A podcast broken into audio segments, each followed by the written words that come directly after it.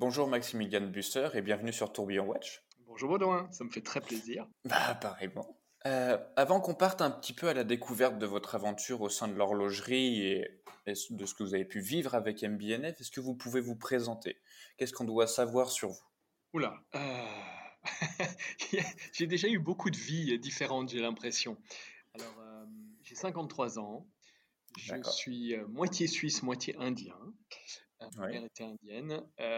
j'ai été éduqué pratiquement bah, toute ma jeunesse, j'étais en Suisse. Donc, je suis devenu un petit Suisse. Et euh, j'ai un peu renié mon côté indien, malheureusement. Et euh, en fait, c'est un peu l'histoire de ma vie. Je suis quelqu'un qui a été à la recherche de l'équilibre.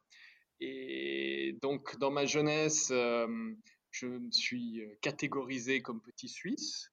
Et puis, donc, j'étais raisonnable et j'étais faire des études d'ingénieur. J'ai fait un master en, microtechnique. Et, mmh mais c'était pas moi.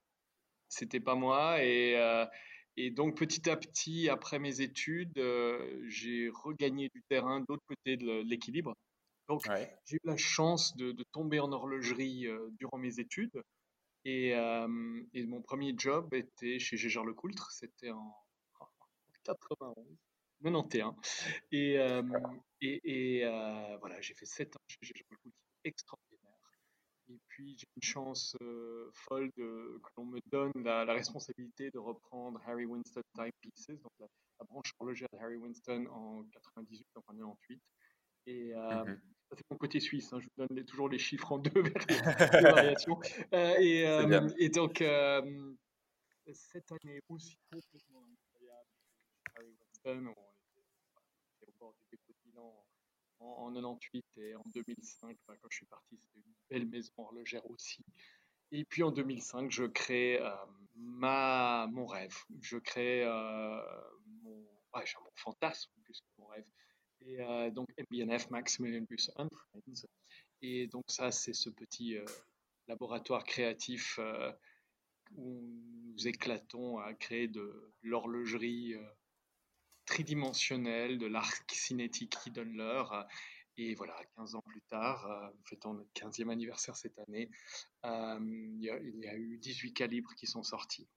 Voilà, ça c'est très très rapide. On va peut-être aller un peu plus en détail un peu plus tard, ou en tout mhm. cas dans le cadre des questions. En tout cas, merci beaucoup, c'est déjà très intéressant. Euh, vous vous l'avez dit un petit peu avant que bah, votre premier travail, ça a été chez Gégère Lecoultre. Comment vous avez découvert l'horlogerie? Est-ce que c'est quelque chose où on en a toujours parlé dans votre famille?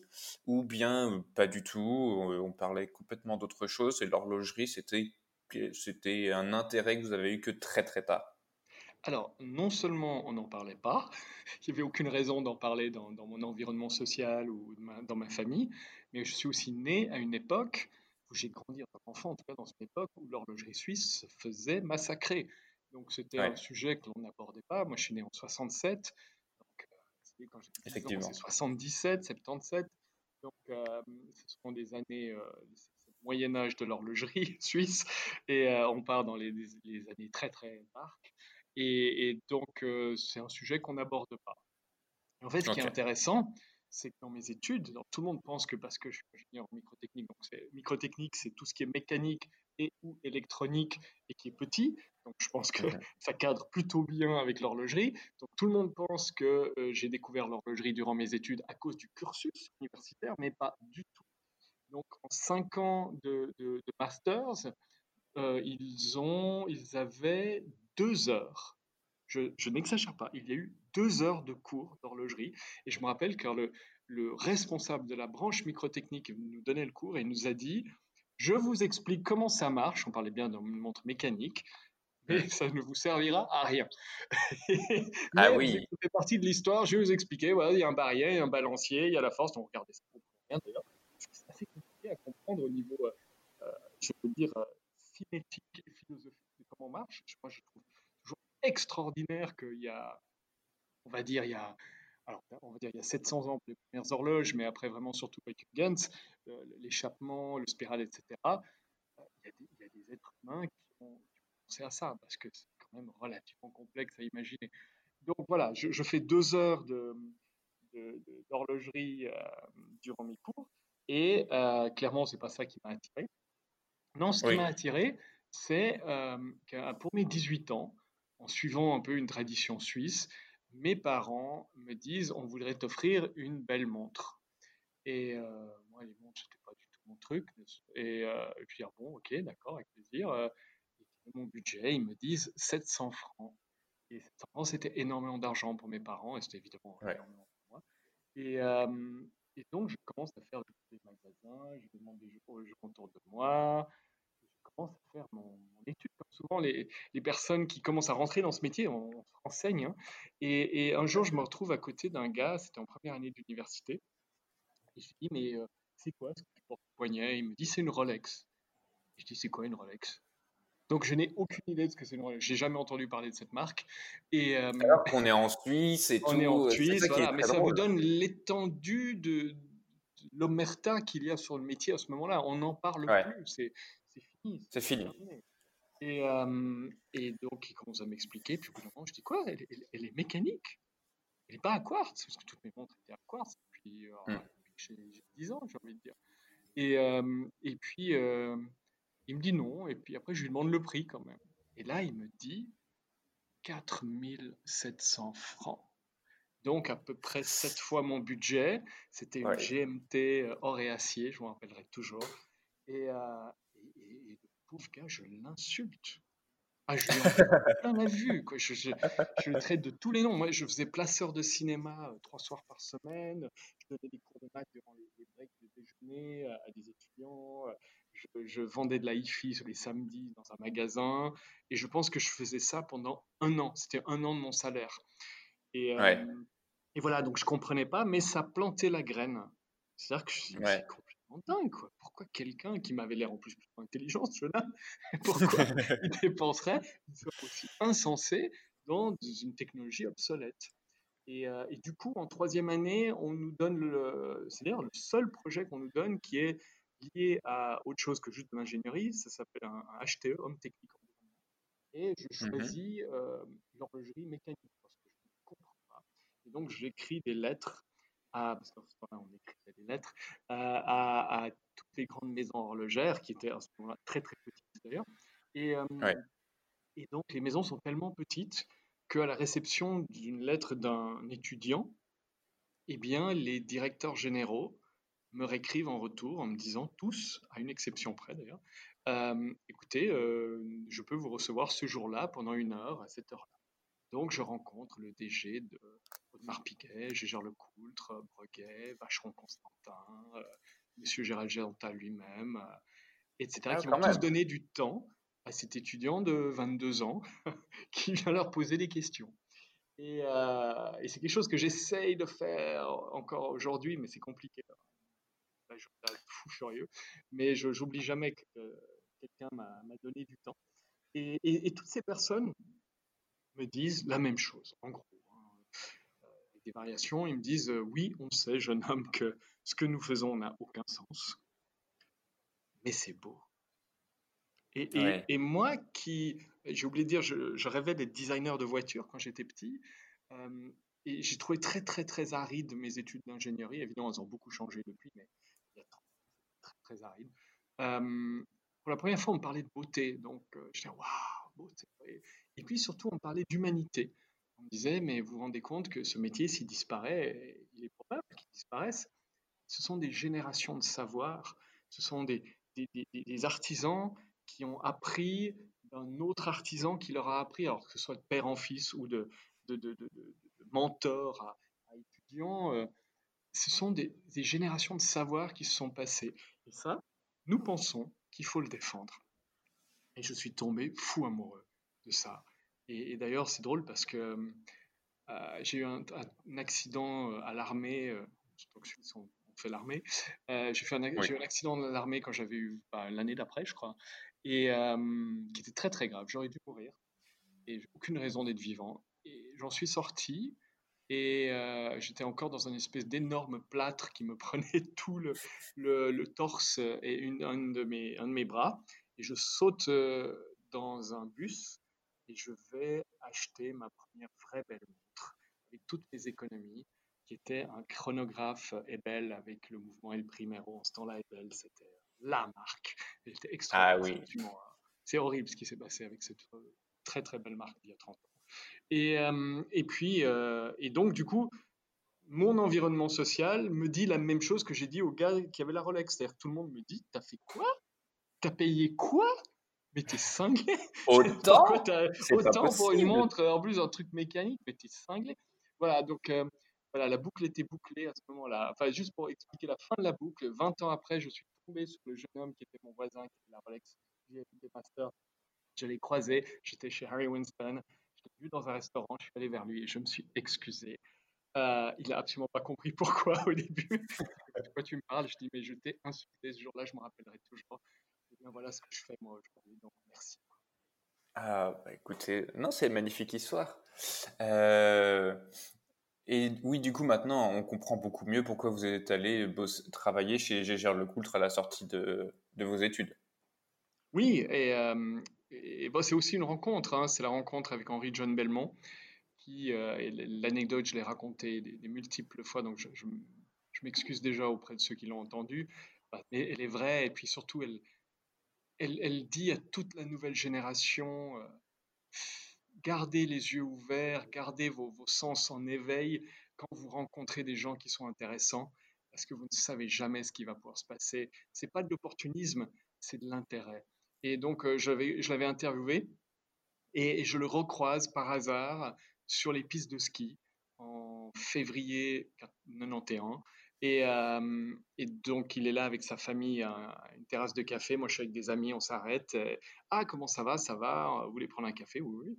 Et puis, euh, il me demande qu'est-ce que je vais faire. Et j'étais en train d'interviewer avec des grandes maisons. Jamais je ne pensais travailler en horlogerie. Ce métier-là, il était fini, quoi. même si je l'aimais, le métier. Mais je ne pensais pas y travailler. On n'avait pas. C'est pas l'ambition d'un jeune qui sort d'université après cinq ans de, travail, dire je vais aller dans une industrie qui va mourir et dans une boîte qui est au bord du dépôt de bilan. C'est pas, en général, c'est pas la première chose qui vous vient à l'esprit. C'est pas ce qu'il y a de plus vendeur en tout cas. Non, c'est pas, c'est pas vraiment le premier truc. Et, et du coup, euh, on discute et, voilà. Puis je dis en rigolant, ah bah, Monsieur Belmont, euh, si Procter me file pas le boulot, vous pouvez toujours me filer un boulot. Et puis il rigole, il fait appeler Est-ce que vous avez monté voir M. Belmont à Valetchou Je dis évidemment. Donc je monte, je passe trois heures avec lui, trois heures où il ne me pose pas une question. Henri John Belmont, à ce moment-là, est l'homme avec Günther Blumlein qui essaye de sauver Gégère Lecoultre et qui n'arrive à embaucher personne parce que personne ne veut rentrer dans ce métier. Ça semble fou ah aujourd'hui. Hein. Mais euh, donc, il passe trois heures à, me vendre son rêve et de tout ce qu'ils vont faire. Et, il m'emmène dans les ateliers qui sont en état mais catastrophique. les, machines sont sur des planchers en bois qui sont même pas plats, donc vous imaginez comme en usine. Euh, et, il mmh. me dit voilà, on va, on va, changer tout ça, on va améliorer tout ça. On va, on va les produits aujourd'hui, c'est pas encore ça, mais on va sortir ça, on va sortir ça. Il me vend son rêve. Et, et donc moi, je suis hypnotisé, c'est extraordinaire. Puis au bout de trois heures, il me dit, ben voilà, euh, je, crée un job pour toi. Et je dis, comment ça? Dit, ben voilà, j'ai besoin d'un responsable produit. Euh, moi, je ne peux plus, j'ai tellement de travail. Donc j'ai besoin d'un jeune ingénieur qui aime l'horlogerie. Euh, il me tutoyait déjà à ce moment-là. Et puis voilà, tu viens, je crée ce job et tu m'aides à créer tous les produits de la manufacture. Et tout le monde aujourd'hui me regarde en disant, bah oui, tu as dit oui. Hein puis je dis, bah non, je n'ai pas dit oui. Quoi. Euh, je veux dire, dans ma tête, euh, c'était pas, c'était pas, pas programmé ça. Et, je lui ai dit, écoutez, je dois réfléchir, monsieur Belmont, merci. Euh, j'étais dans mon quatrième des sept interviews chez Nestlé. Euh, je dis, encore au moins un mois d'interview. Et il me regarde comme ça juste et il me dit, tu dois savoir une chose dans ta vie. Tu veux être un parmi 200 000 personnes dans ces grandes boîtes, ou est-ce que tu veux être un parmi nous, trois ou quatre qui allons sauver Gégère Lecoultre voilà, moi je dois, je dois ma vie à Henri John Belmont. Je lui dois tout. Alors oui, j'ai travaillé, j'ai pris des risques, j'ai fait plein de choses. Mais s'il n'avait pas été là, s'il n'avait pas cru en moi quand moi je croyais même pas en moi, je ne serais pas là où je suis aujourd'hui. Donc s'il y a un hommage à faire, c'est celui-là à Henri John Belmont qui, m'a donné cette chance. Écoutez, c'est très inspirant. Euh, on apprend beaucoup de choses et effectivement, ça, on comprend beaucoup mieux, on comprend, je pense, beaucoup mieux votre, votre, façon euh, de, créer et même euh, du coup ce que vous faites avec MBNF. Euh, du coup, on arrive à, enfin à MBNF.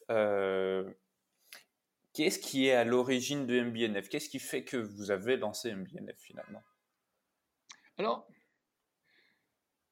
quand, je, alors déjà, euh, rien ne m'avait prédestiné à rentrer en horlogerie. Absolument rien ne m'a prédestiné à avoir une carrière vaguement artistique, créateur, euh, et, surtout pas d'être entrepreneur. Donc je n'ai aucun de tout ça dans mon environnement à ce moment-là, euh, mon environnement. Mon père il n'était pas forcément heureux d'ailleurs, mais euh, il était dans une grande boîte et, et, voilà, c'est la vie qui m'a amené là. Donc c'est vraiment un, cliché monumental ce que je viens de dire, mais c'est vraiment ça. C'est sept ans chez Charles Coultre on, travaillait là-dedans comme si c'était notre boîte. Alors, c'était avant euh, l'ère Richemont. Hein.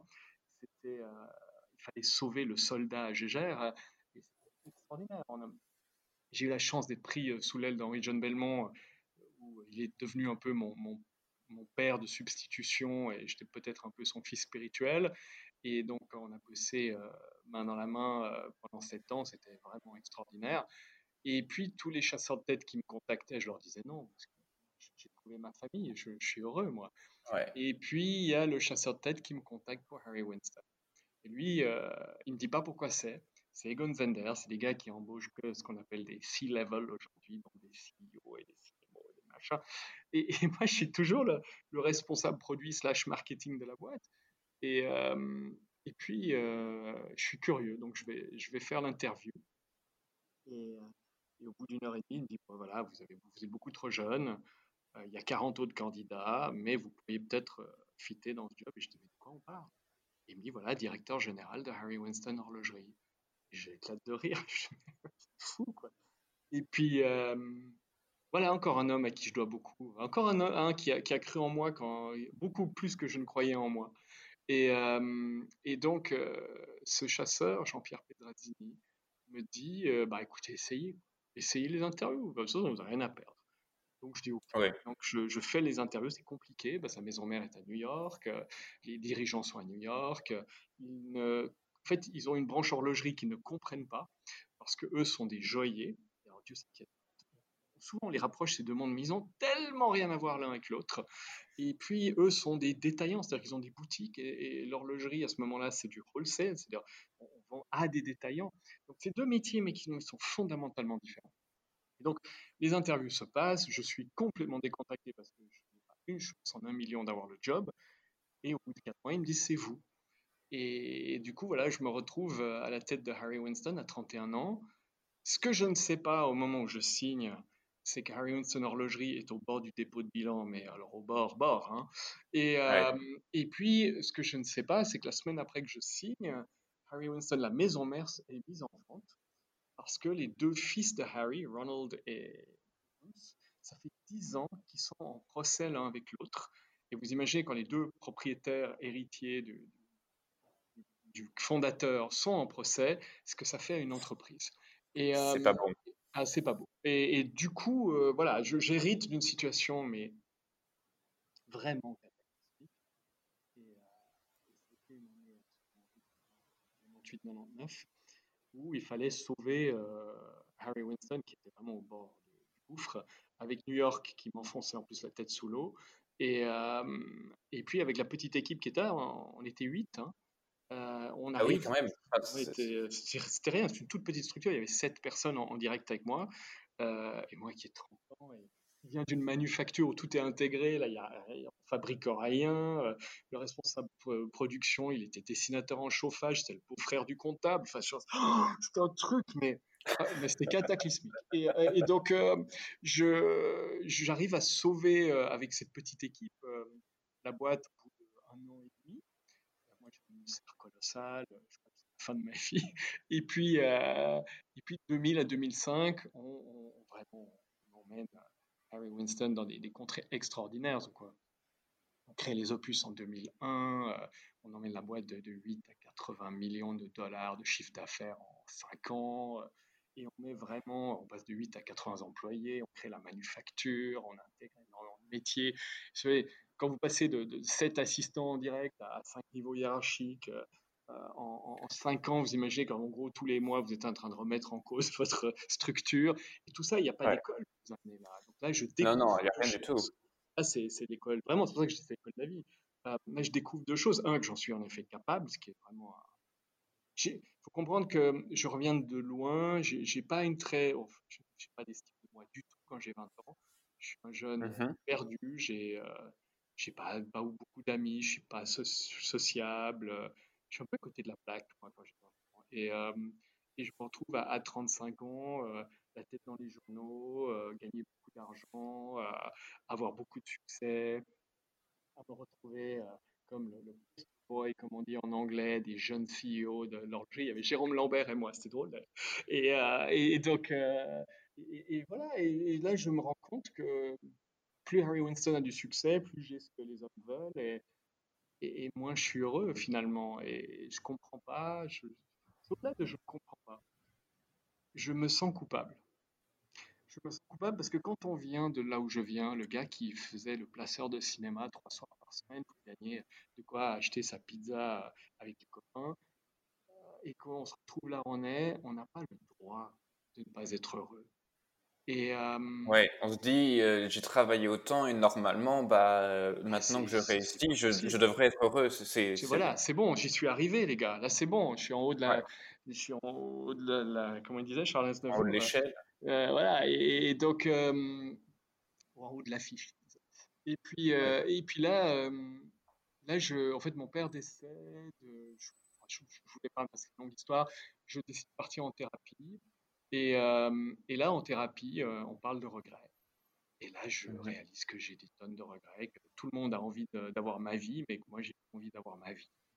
Et, et, donc, voilà, on va arriver à MBNF, c'est-à-dire que le petit garçon hyper créatif que j'avais été, celui qui rêvait d'être designer de voiture, est devenu un marketeur. Je suis désolé pour les mmh marketeurs, mais c'était pas ma vie, quoi. C'était moi créer pour faire plaisir aux autres, créer des produits que je n'aimais même pas, mais en me disant oui, ça va se vendre. C'était en fait, euh, c'est un peu le, supplice chinois de la goutte d'eau. Au fur et à mesure, ça devenait insupportable. C'était euh, une abnégation de moi. Et du coup, euh, je dis mais non, mais moi, je dois pouvoir créer ce que j'ai envie. C'est ça. Si je, si je ne veux pas avoir de regrets à la fin de la vie.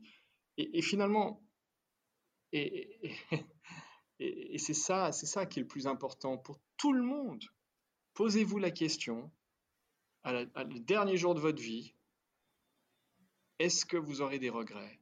Et, euh, que ce soit demain ou dans 50 ans. Hein. Et, du coup, tout ce que je fais dans la vie depuis ce jour-là, je me dis, est-ce que tu le regretteras dans 5 ans ou 10 ans ou est-ce que tu en seras fier? Et tout à coup, les décisions deviennent tellement plus simples. Alors, elles ne deviennent pas simples euh, au niveau économique. Non, non, non, c'est très compliqué au niveau économique. Mais par contre, au niveau humain, you know you've done the right thing.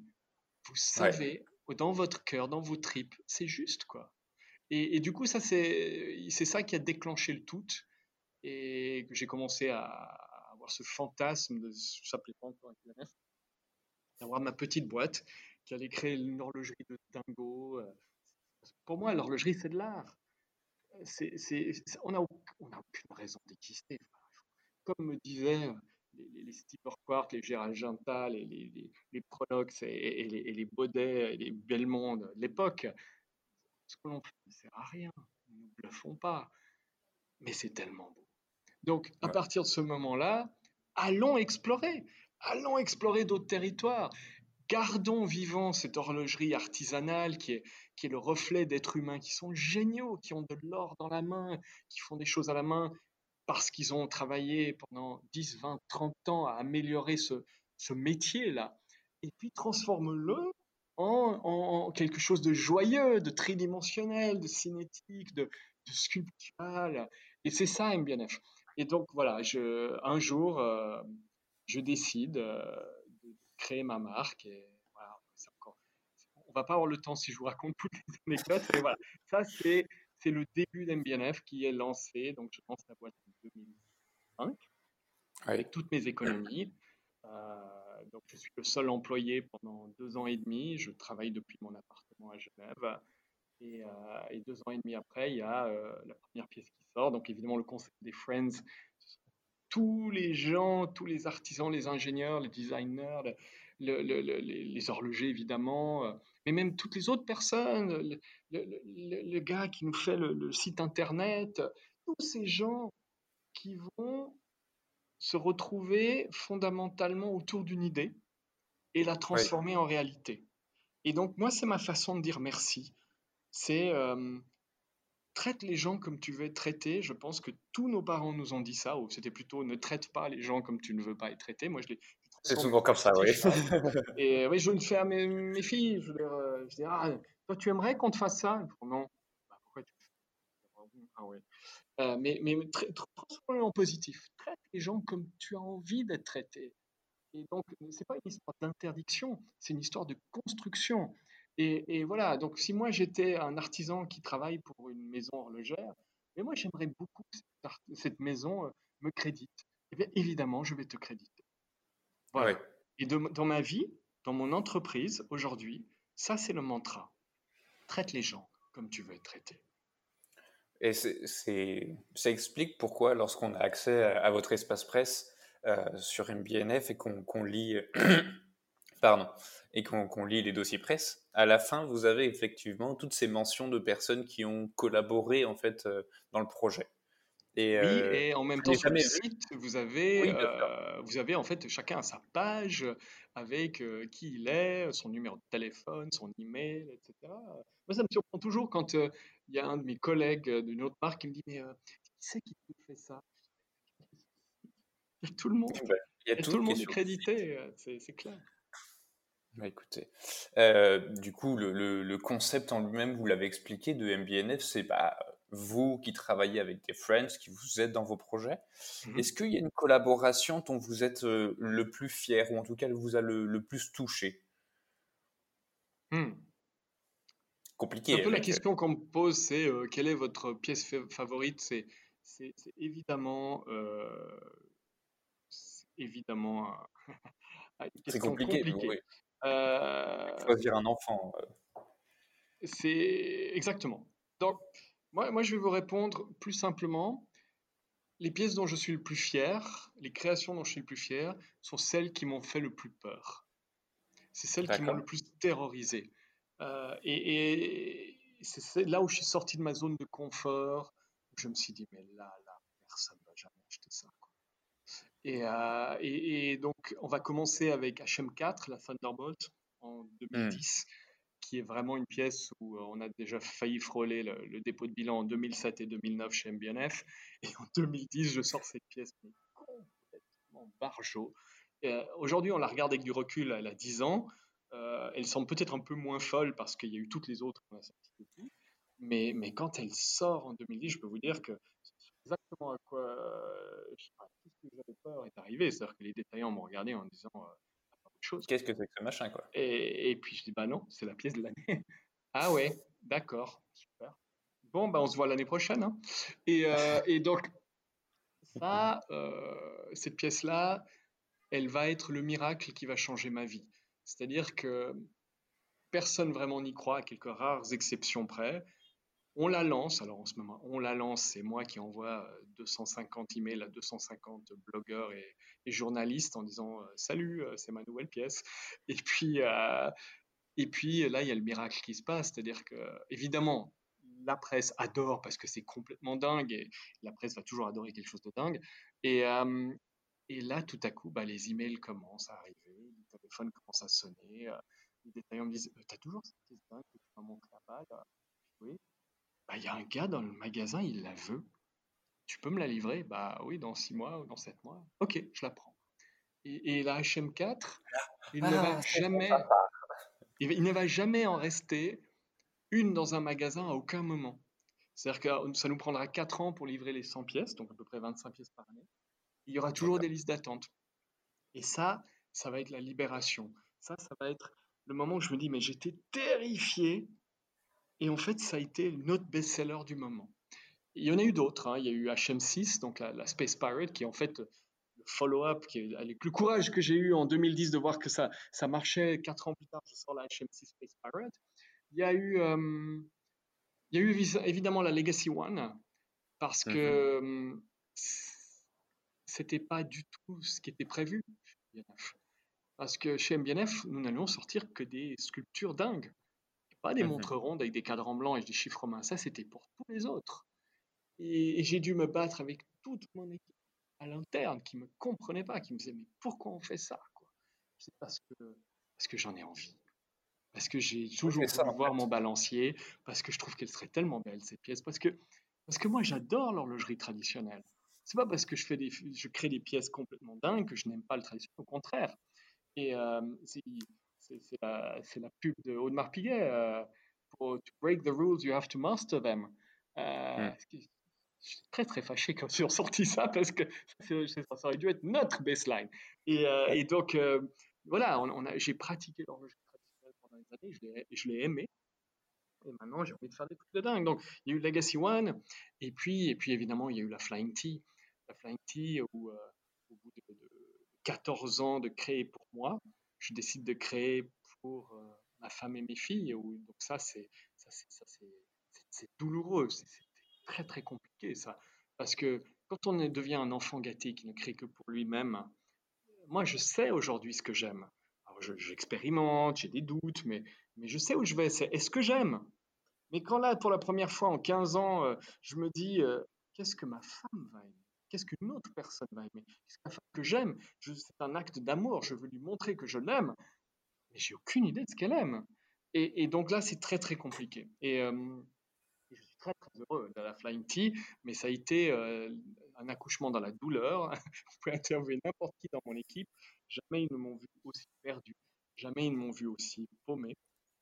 À, les faire courir à gauche, à droite, à gauche, en haut, en bas. Oh, ils n'en pouvaient plus, quoi, parce que tellement j'étais dans le doute. Et, euh, le, résultat en valait la, chandelle. Mais, euh, c'était c'était une histoire de dingue. Donc voilà, je, vous donne ces quatre pièces-là. Et puis évidemment, il y a encore les collaborations avec d'autres, où on, mélange nos, ADN, je passe pas là, euh, où euh, voilà, on, vient de présenter euh, hier la oui. avec Eddie Jacquet, ça c'est des aventures incroyables. Je veux dire, de, cette rencontre avec Eddie qui finalement ne fait que le Legacy Machine gravé sur le pont de minuterie et les, gravures à l'arrière. C'est comme si vous demandez à Varius de vous faire euh, industriel. Je veux dire, c'est pas industriel évidemment, mais c'est un génie le gars. Pourquoi je lui fais écrire que Legacy Machine quoi? Et, donc à un moment donné, il y, a, il y a ce moment où on se rend compte qu'on va créer quelque chose ensemble. Ça va prendre 4 ans. 4 ans pour 8 pièces uniques. C'est et, et, vous côtoyez cet homme qui est d'une humilité mais incroyable, qui, euh, que j'appelle en janvier euh, parce qu'il est tellement en retard. Nous, on pensait présenter les huit pièces durant Watches and Wonders euh, au mois d'avril. On ne savait pas qu'il y aurait Covid et pas de Watches and Wonders. mais donc, et, il est tellement en retard. Et, je l'appelle et je dis Mais, il dit vous, avez pris client, qu'est-ce qui se passe? Il me dit Non. Je dis Mais alors pourquoi vous êtes tellement en retard? Il me dit bah, Je vais vous expliquer, Max. Il me dit ça exactement comme ça. Il me dit, il me dit ce que vous m'avez offert comme opportunité, je ne crois pas que ça ne m'arrivera jamais plus dans ma vie. Donc ce projet, c'est le projet de ma vie. Et donc, je suis désolé, mais moi je vais prendre mon temps.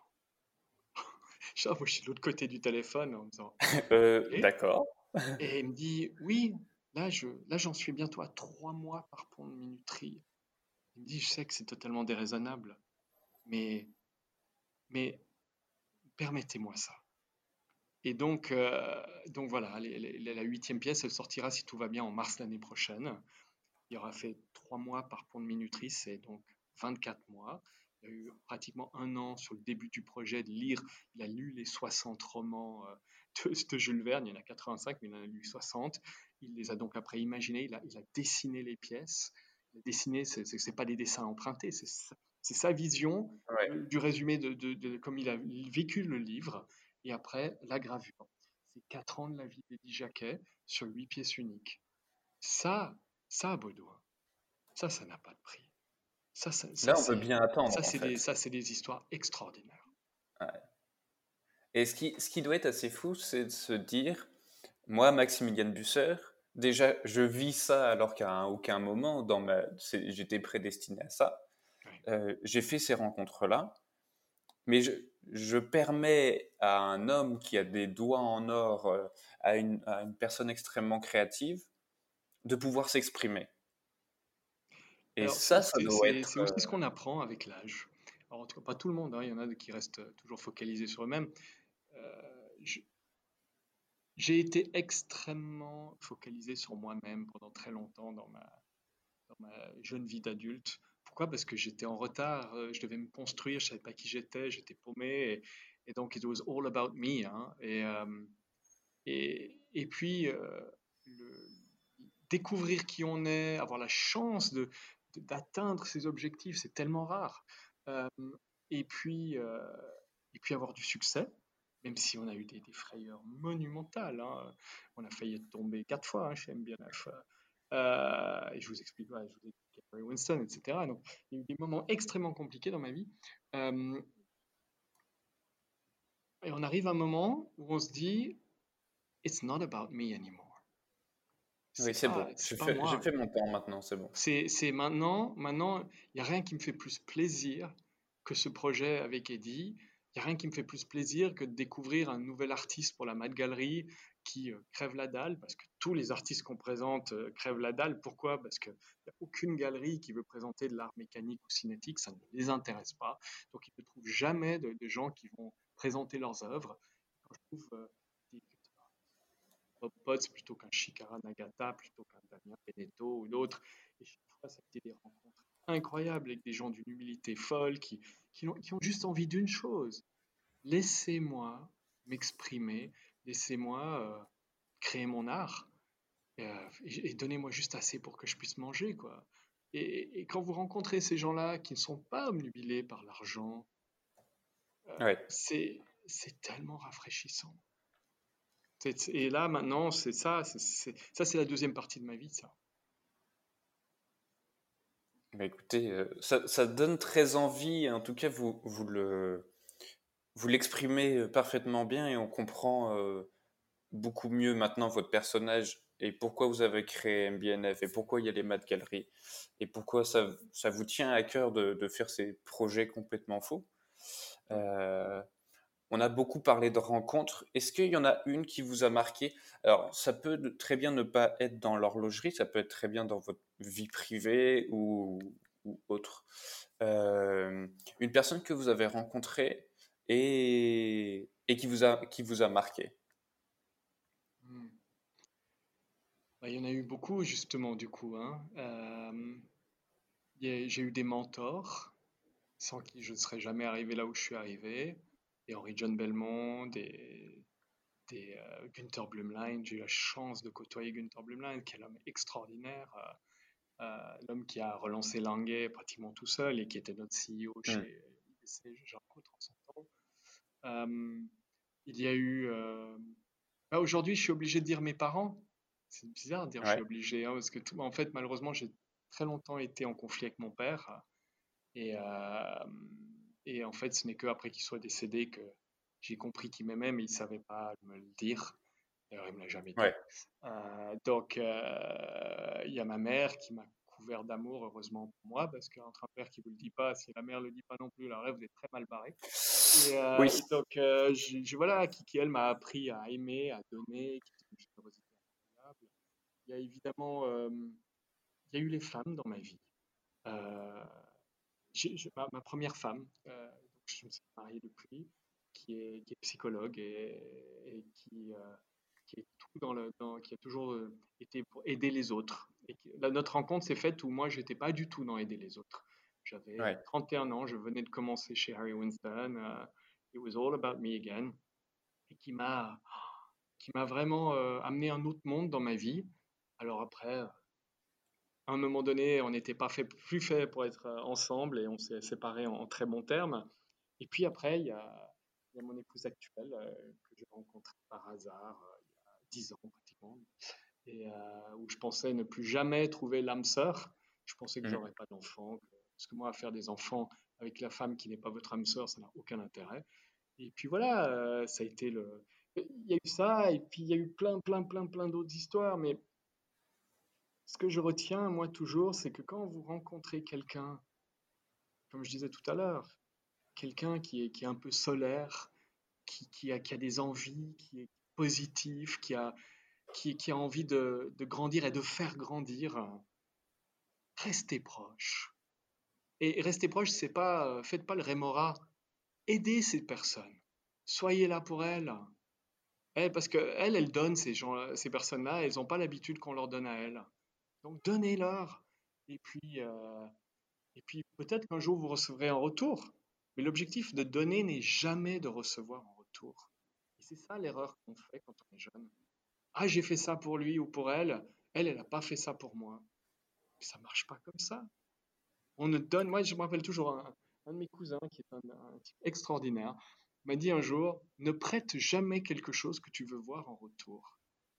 Et ça, vous pouvez l'adapter à ne donne jamais rien si tu espères quelque chose en retour. Parce que tu vas être malheureux toute ta vie. tu donnes On va attendre. Euh, plaisir de donner. Et puis de toute façon, moi, je, suis totalement athée. Je ne crois pas en Dieu. Euh, je crois en une certaine spiritualité, mais pas en Dieu. Et, euh, par contre, je crois au karma. Et moi, mmh. ma vie, c'est ça, quoi. C'est fou, quoi. Toutes ces personnes qui m'ont aidé quand je m'y attendais pas, et, maintenant, c'est à mon tour d'aider toutes ces autres personnes qui. Voilà, c'est ça. Écoutez, c'est très. C'est pas une interview horlogère, hein. Non, non, mais justement, c'est ça que j'aime bien, c'est que il y a des gens très bien qui font ça très bien, et, je préfère avoir ce, genre de, de, de discussion. Je n'appelle pas ça un interview, de discussion, euh, où on apprend beaucoup de choses, où on, en retire un enseignement. Et du coup, merci beaucoup de, se prêter à ce jeu-là. C'est pas toujours facile. Maintenant, on va rentrer un petit peu dans la partie un peu plus business. Mmh euh, quel est pour vous, quels sont les facteurs clés de succès sur le, sur le marché de l'horlogerie? Oula. Euh... Oula. Alors écoutez, euh, bah, on est, déjà dans une horlogerie à deux vitesses. Oui. Aujourd'hui, il y a les grandes maisons et il y a les mhm. petits indépendants. Euh, au milieu, c'est table rase, il reste plus rien. Et euh, donc déjà, il faut pas être au milieu. il faut pas. C'est soit vous choisissez votre camp, soit vous êtes dans une grande maison, soit vous êtes dans un petit indépendant. Mais si vous êtes un petit indépendant qui se rêve grande maison, alors bonne chance. Parce que là, il y en a un qui a réussi. C'est Richard Mille, qui a fait un truc incroyable en vin, hallucinant. Mais, euh, mais, mais sinon, euh, pour, pour, chaque Richard Mille, il y a tous les autres qui sont restés sur le pavé. Donc, euh, voilà. Donc, il y a une horlogerie à deux vitesses. Moi, je vais peut-être plus m'axer dans ma réponse sur celle de l'indépendant, parce que c'est celle mhm. que je connais le mieux. la barrière d'entrée aujourd'hui, elle a été multipliée par 10 ou par 100 dans les 15 à 20 dernières années. C'est-à-dire que créer une marque il y a 15 ans, quand je l'ai créée, c'était assez facile. C'était oh, grand mot, mais c'était beaucoup plus simple qu'aujourd'hui. Pourquoi? Parce que toute la chaîne de valeur était prête à prendre des risques. Les détaillants en premier étaient prêts à prendre des risques. Ils disaient Ah ouais, prendre une nouvelle marque, je veux bien essayer. Aujourd'hui, trouver un détaillant qui veut prendre une nouvelle marque, mais c'est comme trouver un oasis au milieu du désert. C'est très très compliqué. Euh, les, les, les, artisans ce qu'on appelle les fournisseurs, je déteste ce terme, enfin, les fournisseurs euh, qui fabriquent les composants et les pièces, euh, eh bien, ils étaient légion il y a 20 ans. Aujourd'hui, ils ont été laminés, il en reste 15%. Pourquoi? Parce que les grandes maisons ont tout intégré. Ah, je ne dis pas qu'elles ont eu tort, hein. je, comprends même, je comprends tout à fait qu'elles l'aient fait. Mais, mais, elles ont intégré. Et du coup, il y a de moins en moins de travail qui a été donné, donc il y a plein de, sous-traitants qui ont disparu. Puis ces sous-traitants sont énormément en difficulté depuis des années et qu'elles ont peur de faire confiance parce qu'elles se sont fait brûler énormément, parce qu'il y a eu beaucoup de marques qui se sont lancées et qui se sont plantées. Et quand elles se plantent, elles laissent des ardoises à ces pauvres sous-traitants qui se retrouvent chaque fois impactés. Donc, euh, il y a une méfiance tant du côté des sous-traitants que des, euh, détaillants qui disent Oui, mais bon. Euh. Et moi, je, sais, parce que j'ai vu des, les jeunes et moins jeunes lançaient leur marque, qui devenaient fous ces derniers temps en disant les, détaillants me disent oui, bah, quand vous sortirez votre troisième produit, on vous, on vous parlera. mais si personne m'aide au premier, comment je fais le deuxième? Et que si personne n'est là pour le deuxième, il n'y aura pas de troisième. Je dis oui, bah justement, bah, sortez déjà après on va vous me présenter. Donc voilà, c'est extrêmement compliqué. Par contre, il y a de la lumière au bout du tunnel. La lumière, c'est vous. C'est les médias digitaux. Alors, ils ont, ils ont été là depuis 20 ans hein, maintenant. Et, mais mais aujourd'hui, euh, entre les médias digitaux, les, ce qui était les, ce qu'on appelait les blogs, qui sont arrivés euh, dans le courant de, de ma vie chez MBNF. Moi, je me rappelle, le premier interview que j'ai fait avec Ben Clymer euh, dans ma chambre d'hôtel où il a mis son iPhone sur un, trépied et qui m'a interviewé et qu'il était toujours étudiant et que Hodinky, euh, c'était son hobby. Euh, voilà, c'était il y a 10-11 ans. Quoi.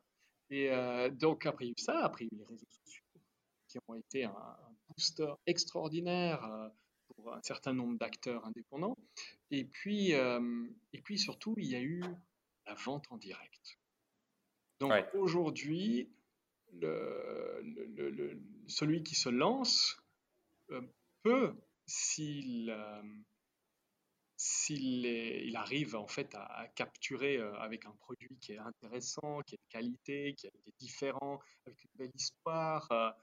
et l'histoire, ça peut pas être j'ai des investisseurs qui veulent gagner de l'argent. Ça, je vous mets en garde que je, voilà, je, je vais pas aller là parce que je vais encore me faire plein d'amis, mais, euh, mais c'est essayer de vous lancer tout seul et essayer de vous lancer en tout petit. Parce que, et on, voit un, un, gars extraordinaire qui a fait un truc génial. Il est arrivé juste, les, les, les, étoiles se sont alignées, c'est Red Shep. Un talent de dingue, mais il a aussi, il y avait une demande du marché. Il faut vous rendre compte que nous, horlogers indépendants, des vieux schnocks. J'ai 53 ans, je suis de la jeune génération, enfin c'est pathétique. François Paul, il a 63, ils ont toute l'équipe de François Paul, les, THA, de l'Académie, etc., ils ont entre 60 et 75 ans aujourd'hui.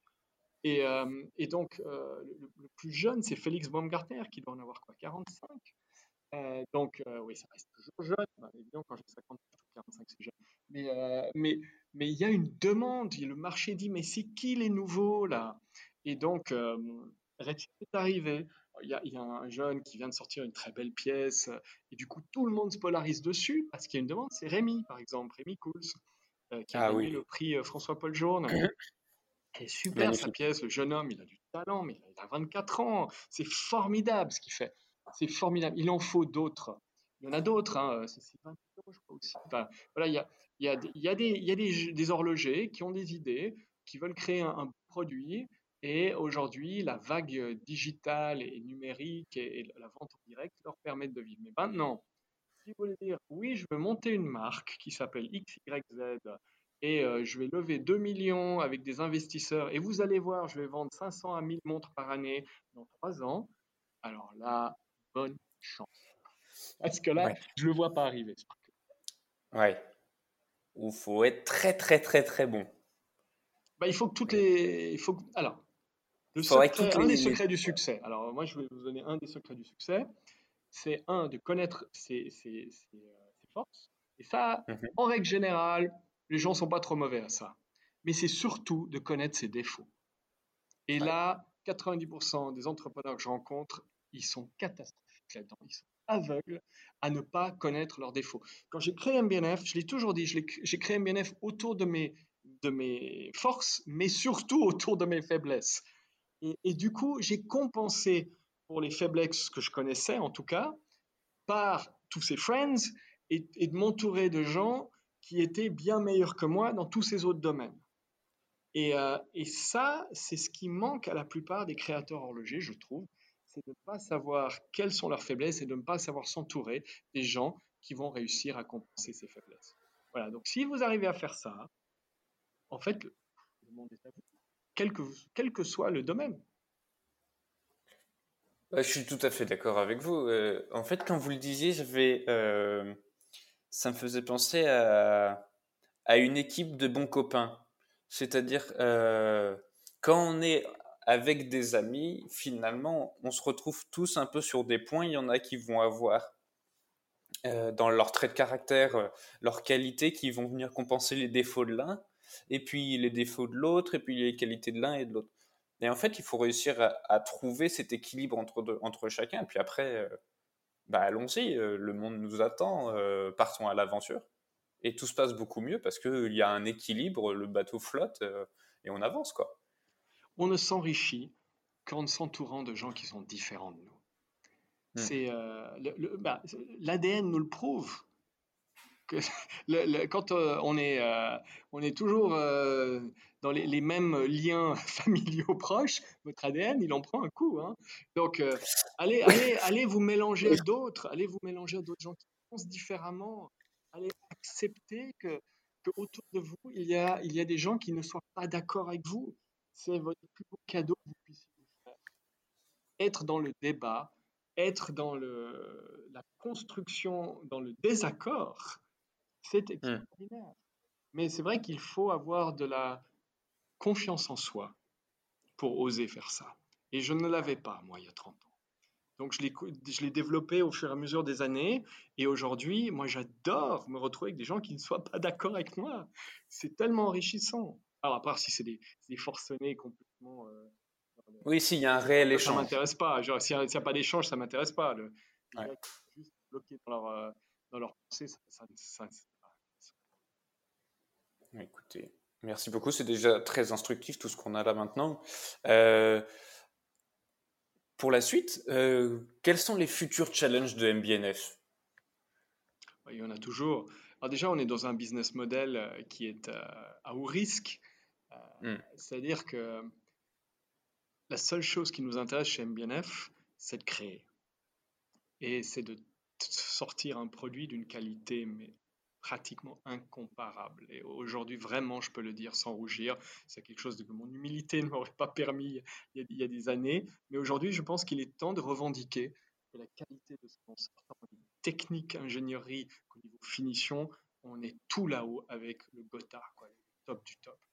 Et donc ça, euh, ça, ça, a une prise de risque, euh, évidemment au niveau euh, économique, mais aussi au niveau trouver le talent pour le transformer en réalité. Et puis, on sort un, voire deux calibres par année. Vous savez qu'un calibre prend 3 à 4 ans à développer. Et du coup, on est en parallèle. Aujourd'hui, moi, j'ai 7 calibres dans le pipeline. Donc, toujours les ressources. Chaque fois qu'un client nous fait l'honneur d'acheter une de nos pièces, c'est en fait le, le, le, c'est le, comment dire, c'est, le carburant qui permet de construire la suivante. Donc, nos clients sont nos, nos, euh, nos, mécènes finalement, sont nos patrons, on dit. Hein. C'est eux qui nous permettent de créer toujours la pièce d'après. Et puis, euh, dans, dans, les challenges, 15 ans, 18 calibres, J'espère bien que je vais faire ça toute ma vie, mais on ne sait jamais ce qui peut arriver. On n'est jamais à l'abri d'un accident. Donc là, ce qui me, ce qui m'occupe beaucoup depuis des années, c'est de faire en sorte que s'il m'arrivait quelque chose, MBNF continuerait et ne ferait pas que continuer, pourrait continuer à, à, à être à, que l'âme, oui, que, l'âme euh, euh, reste. Voilà, euh, être aussi, aussi créatif, aussi fou, aussi optimiste, aussi, positif qu'on l'est aujourd'hui. Donc voilà, c'est de, de, mettre en place tout ce qu'il faut dans l'entreprise pour que si jamais il m'arrivait quelque chose, l'entreprise continuerait à. ouais, te blossom, comme, ouais, vous imaginez une fleur qui s'ouvre, c'est ça la réalité. Ouais. Mais écoutez, moi, ça me fait très plaisir que vous, que, que, vous exprimiez ça. Parce que j'avais une question qui, moi, me tenait beaucoup à cœur. Euh, parce qu'il y a quelque chose qui me tient très à cœur, c'est la transmission. Et moi, ça fait longtemps que je suis euh, MBNF euh, avec un regard d'enfant et je suis émerveillé devant vos pièces. Mais j'ai toujours eu une crainte. c'est quand est-ce que. Enfin, quand si ça, ça, se termine. non, non, c'est même pas ça. C'est s'il n'y a plus l'âme de MBNF, qu'est-ce que ça va devenir? Et, euh, et, moi, ce que j'aimerais, c'est si vous aviez la chance en fait de, rencontrer votre successeur et que je, crois que oui, c'est en France, il y a un moment, il y a les deux présidents, il y a l'ancien président et le nouveau président qui se rencontrent et qui discutent. ça serait un peu ça, c'est cette rencontre entre vous et la nouvelle personne qui va prendre, reprendre MBNF. Qu'est-ce que vous lui donneriez comme, comme enseignement? Hmm. Waouh alors déjà, tout ce que je viens de vous partager avec vous depuis, depuis presque une heure, hein, au niveau humain, qu'il euh, traite les gens comme tu veux être traité. Il est important de donner et de ne pas attendre de, retour. Ça, c'est des choses très importantes. Maintenant, au niveau créatif, c'est n'écoute jamais le marché. N'écoute jamais le marché, n'écoute jamais les gens, n'écoute pas les clients n'écoute pas les détaillants, n'écoute écoute personne. Parce qu'on a créé les 18 pièces chez MBNF en n'écoutant personne. Alors après, une fois que vous devenez client MBNF, on vous traite euh, comme un pacha. Mais parce que moi, si j'étais client d'une marque, j'adorerais que la marque me traite comme moi je traite mes clients. Mais par contre, créativement, n'écoute personne. Et puis, un, beau projet, un projet innovant, ce qui pour moi est un beau projet, euh, ne peut se créer que si on sort de sa zone de confort.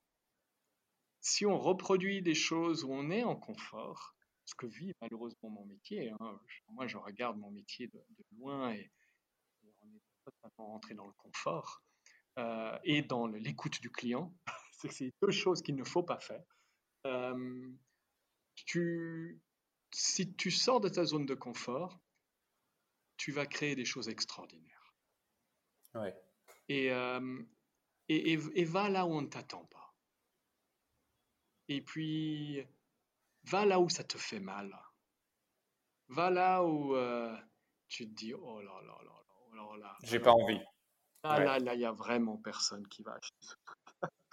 et, euh, mais, au niveau horlogerie, ne lâche rien c'est tant au niveau de, la, technique, des finitions, de, l'hommage à nos, à nos ancêtres. On ne peut jamais, mon père me disait toujours, un grand, un grand arbre a besoin de grandes racines. On ne peut pas créer un arbre sans, sans avoir des racines. Et on ne peut pas créer de l'horlogerie innovante, de l'horlogerie transgresse toutes les lois si on ne n'aime pas les lois fondamentales. Donc, L'horlogerie que je regarde, moi, ce n'est pas l'horlogerie du XXe siècle. Elle est entre industrielle à racoleuse. Non, c'est l'horlogerie du 19e, c'est l'horlogerie de la fin du 18e. Ça, c'est l'horlogerie des grands maîtres. C'est là où tout a été créé. C'est là où tout a été créé quand il n'y avait même pas d'électricité, avec ce mélange de, techniques innovantes et de beauté parce que jamais un horloger de la fin du 18e ou du 19e n'aurait sorti un mouvement hyper innovant s'il n'était pas beau. Et on le regarde, on regarde ses montres de poche et on a la mâchoire qui se décroche. Et, vous, vous les nettoyez, vous mettez un peu d'huile et 100 ans après, 200 ans après, elles fonctionnent. C'est ça, c'est ça que je lui dirais. Bah, écoutez, au moins, euh, si, si c'est pas possible que, que vous puissiez lui, lui, dire en face, il y aura au moins ces petites il y aura Ce podcast. Euh, il y aura ce podcast, on pourra lui transmettre. Euh, tiens, écoute, il faut que tu saches ça. Et moi, je serais très heureux d'avoir pu participer à ça. et J'aurais rempli ma, ma, mission de, de, de, de transmetteur. Merci beaucoup. Euh, je pense qu'on ne va pas aller dans d'autres questions parce que je ne vais pas prendre tout votre temps.